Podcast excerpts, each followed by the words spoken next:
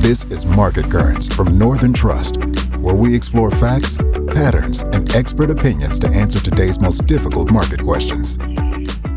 This is Katie Nixon. I'm the Chief Investment Officer for Wealth Management at Northern Trust.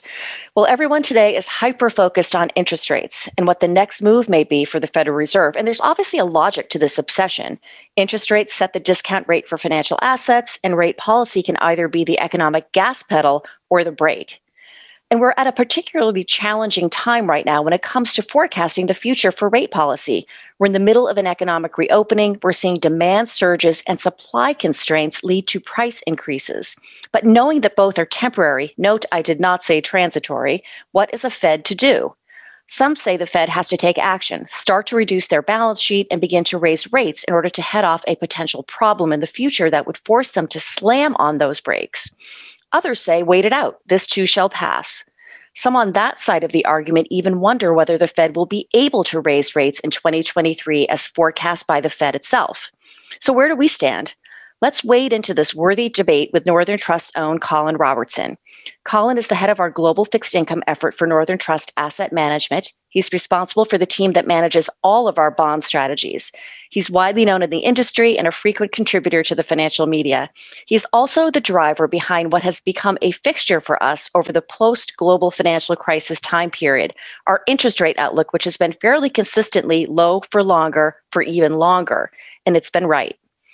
Colin, this view has been steady that rates would be low for even longer than many investors thought. And we've seen lower lows and lower highs over the last 20 years. Colin, I want to welcome you to Market Currents. And maybe this is a really good place to start. Maybe you could help us out by setting the stage for us and why we have seen this lower highs and lower lows with respect to rates since the global financial crisis. Sure, Katie. Well, post the financial crisis, we were already in a position going into the financial crisis where rates were headed lower for a lot of structural reasons. We went through the crisis, obviously, rates were, were brought down to zero, and there was always this view that we were just six months away from rates moving higher. We were six months away from rates moving higher. It just kept getting moved out, moved out. Our call early on was that, as you mentioned, we were just going to go through a process and a period that was much longer than investors thought. And I think even where, where, where we are today, you're seeing some of the same mistakes made by investors who just seem to think that we'll come to conclusions of higher interest rates sooner as opposed to later. So setting the stage for why rates stayed so low, clearly it ties into what the Fed is is even talking about right now, and that's such that uh, inflation is hard to determine if it's going to go up or not. And when I say go up or not, uh, again, in their words, this would be consistently higher. And our, our view is, uh, is that rates are going to stay lower. Um, that's certainly my view, and setting the stage for why the rates have been lower the whole way through. Um, it's an inflation story, but it's also combined with economic growth and employment, for example. But uh, uh, for me, inflation is the, the key pillar that has left us where we are interest rates slash inflation has been the area of focus for investors because it's really important for us to get both of those very related uh, issues right.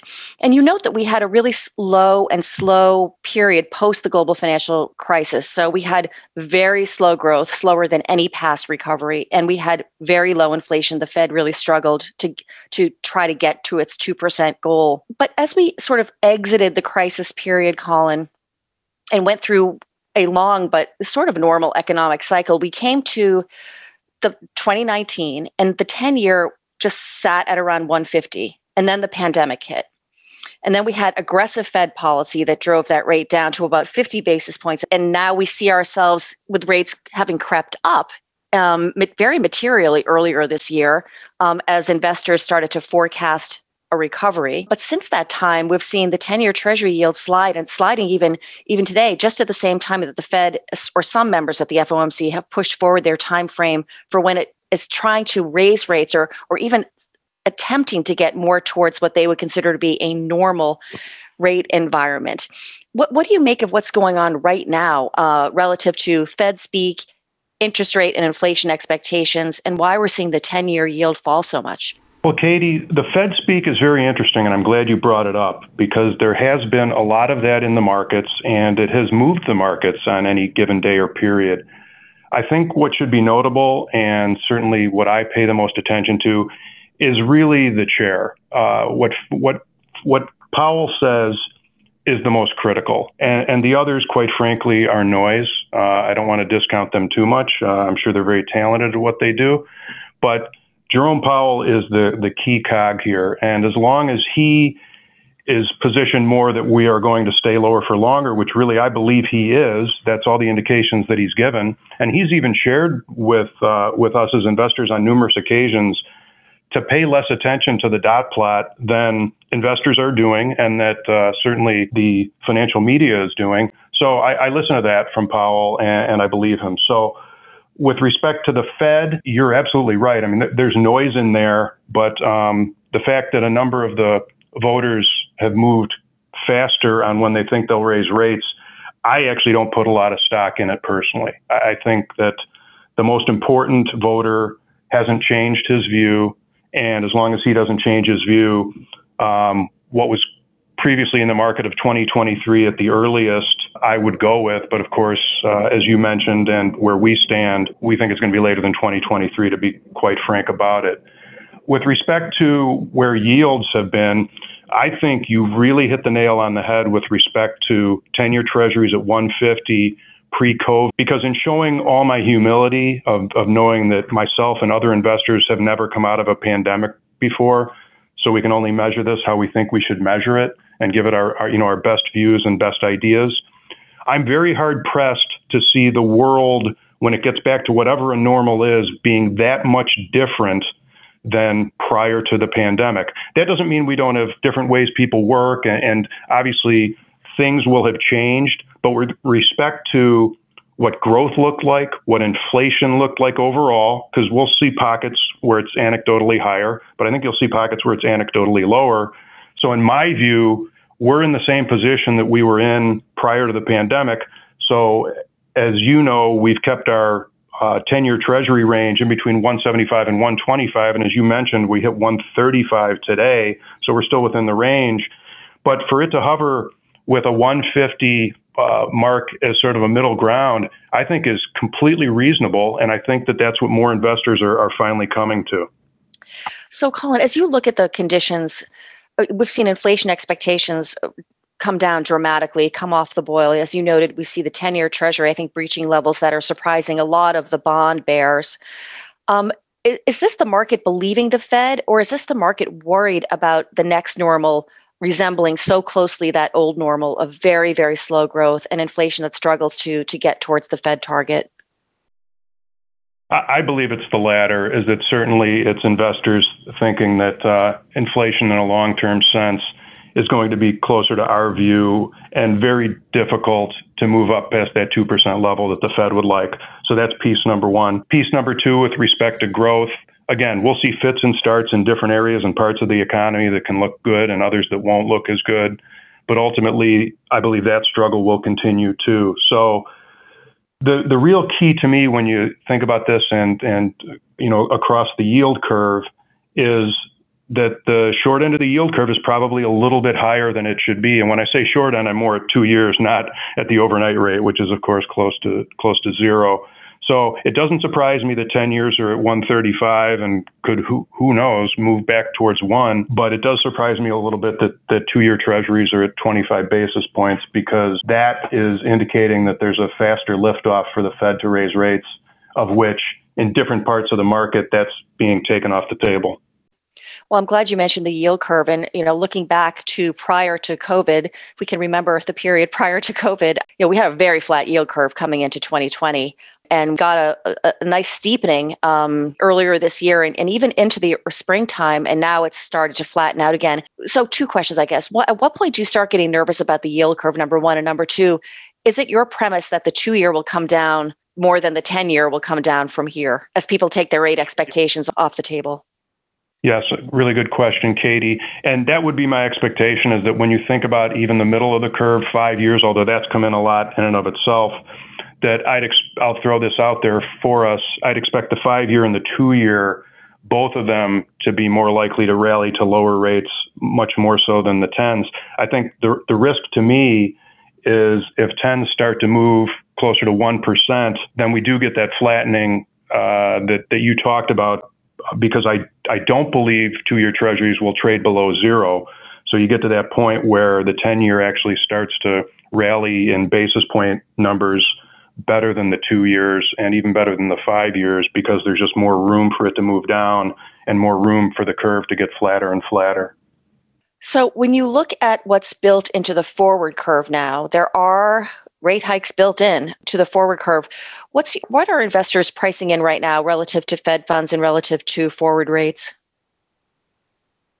Relative to forward rates, we're, we're where we were in general closer to the start of the year. So those have come in quite a bit, which is more of an indication that there is a feeling of longer versus shorter, which is good in my opinion.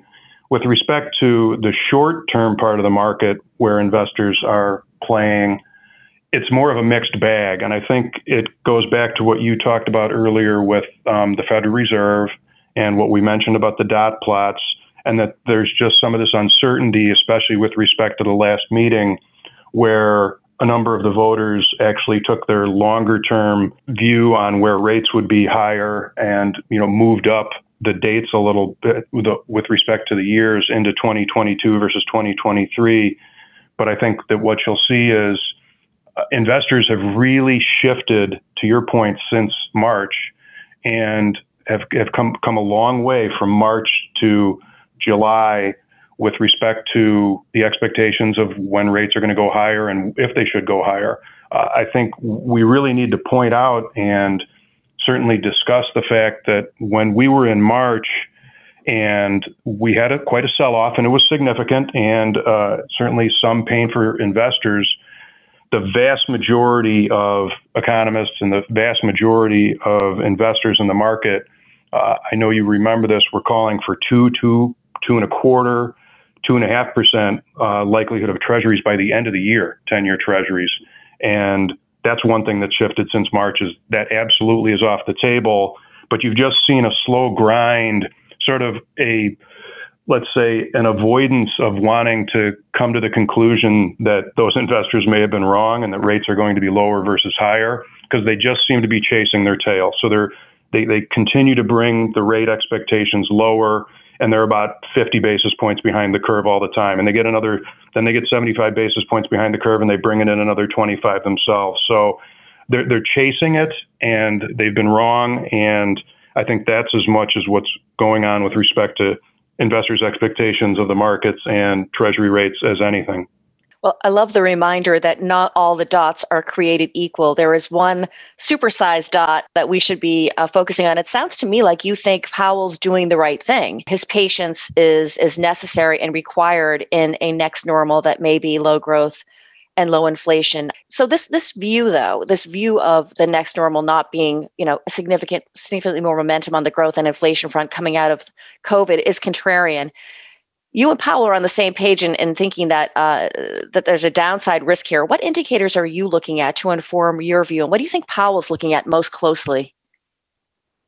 So, what I think uh, Powell's looking at most closely is something that even ties into some of the comments Janet Yellen has has made uh, with in the Treasury, and that's that the Fed and other participants who could be involved with the Fed absolutely believe that they can control, fight, battle inflation, but they're very scared of deflation.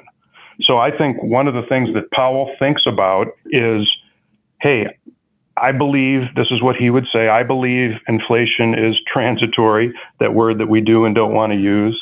Uh, I believe we need to see the whites of the eyes of inflation much higher than our targeted 2%. And until he sees that, I think he's incredibly leery to go down the path of raising rates for fear of being of raising rates too early, which has basically been the Fed mistakes, right, of the last number of years.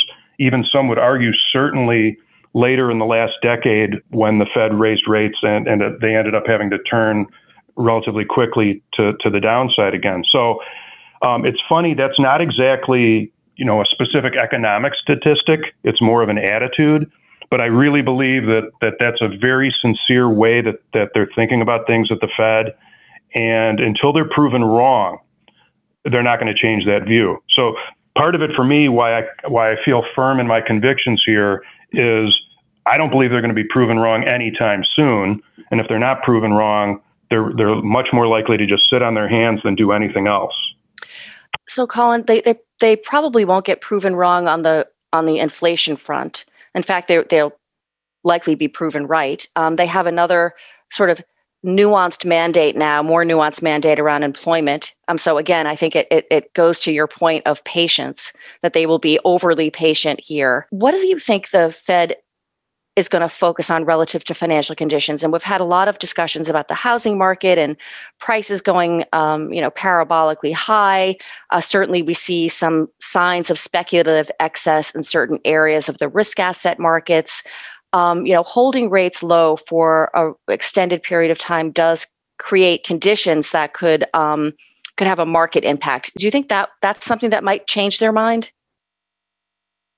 I think that could change their mind and the the funny thing here is that that would likely happen, in my opinion, to your point, if you start to see some stresses in the credit markets, for example, uh, maybe even the mortgage market, but much, let's say, much more so the credit markets. The mortgage manipulated due to the Fed purchases, but and I, I absolutely, like everyone who's on this call, uh, have seen the elevation in home prices. But by my, you know, putting my economist hat on and doing some of the studying, a lot of those inflated price prices are totally related to cash buyers, and I think that that's a different dynamic that sometimes people um, just aren't really thinking about, and, and, that needs to be to play in there. But Katie, and a really important point to me here is that with respect to the credit markets and what the Fed did in March in um, rescuing the credit markets with their guarantee, they've now decided to pull back out and there's been no market repercussions whatsoever. So I think this is one of the most important things that's happened over the last year with respect to the Fed and the markets is that the Fed came in, interjected themselves, rescued the credit markets, and now they're going to be able to get out without causing disruption. The fact that they were able to do that, I firmly believe that they believe if they're ever in that position again, they'll go to the exact same game plan. So that would be my ex- expectation as an investor. If we get some of those stress- stresses in the markets that you, that you mentioned, fortunately or unfortunately, I'm not talking about the merits of doing it or not. Uh, the Fed will go back to that that model and they'll go back to that game plan. And I don't think that them uh, tapering their bond purchases is going to be as disruptive as, as some investors think. So I'd take that off the table. And to your question, you know, the most critical piece to me would be a disruption in the credit markets. I don't think that's coming because that put that we would talk about is absolutely still there and will be used as, as if necessary. Colin, one thing you, you mentioned, I want to just reiterate it is, you know, we spend our time thinking about what the Fed will do, not what they should do. And I think that's really important as an investor to forecast what they will do, not what not not whether you think it's right or wrong. And um, I I do think that's a, a really interesting point you made about about credit. And again, that Powell put is strong, and it, demand for anything that has any kind of return is insatiable. But let let me let me stop on the return aspect for a moment and maybe you could give us your outlook for for what we can expect from bonds in the next year or so we're starting from very low yields tight credit spreads what's your forecast Sure, and I, I appreciate that forecast. And here's where I'm going to be a little bit boring for you. I really don't expect much volatility in the in the interest rate markets over the next year. I think that any investor uh, moving into the market at this point, be it in the risk-free space, the investment grade space, or the high yield space, uh, should look at their coupon that they're garnering upon entry and assume that's what they're going to get. Mm-hmm. So my answer to you is, hey, will we be exactly at 135 on 10 year treasuries in a year? Maybe or maybe not. But whatever little nuances and corrections there are with respect to either credit, either and or credit spreads and interest rates, I think is going to be marginal enough that an, an investor should see that entry point, say that's what I think I'm going to get, and then move on to other things that are more important decisions. So, Colin, let me ask you one last question. It's a practical one for many of our listeners. And I often get asked this question by clients what, What's better, owning individual, individual bonds or owning a bond fund? How would you answer that question? Sure, Katie. Well, I would absolutely answer that question that the bond fund is the right path to take. Now, there can be exceptions. If a if an investor is liability matching, uh, they might want to own individual bonds. That would make sense. But with respect to bond funds in general, the ability to diversify the portfolio is so great and it's so impactful and so important. And that's how we manage bonds at Northern Trust. Uh, certainly very diversified in the portfolios and that's with respect to both duration uh, of the bonds that you would buy and also with the credits that you would buy. So there are just a tremendous amount of merits to owning a bond fund versus individual bonds. As I mentioned, there can be some exceptions, but in a general sense, if it was an, an overall 50,000 foot question, I would always default to the bond fund.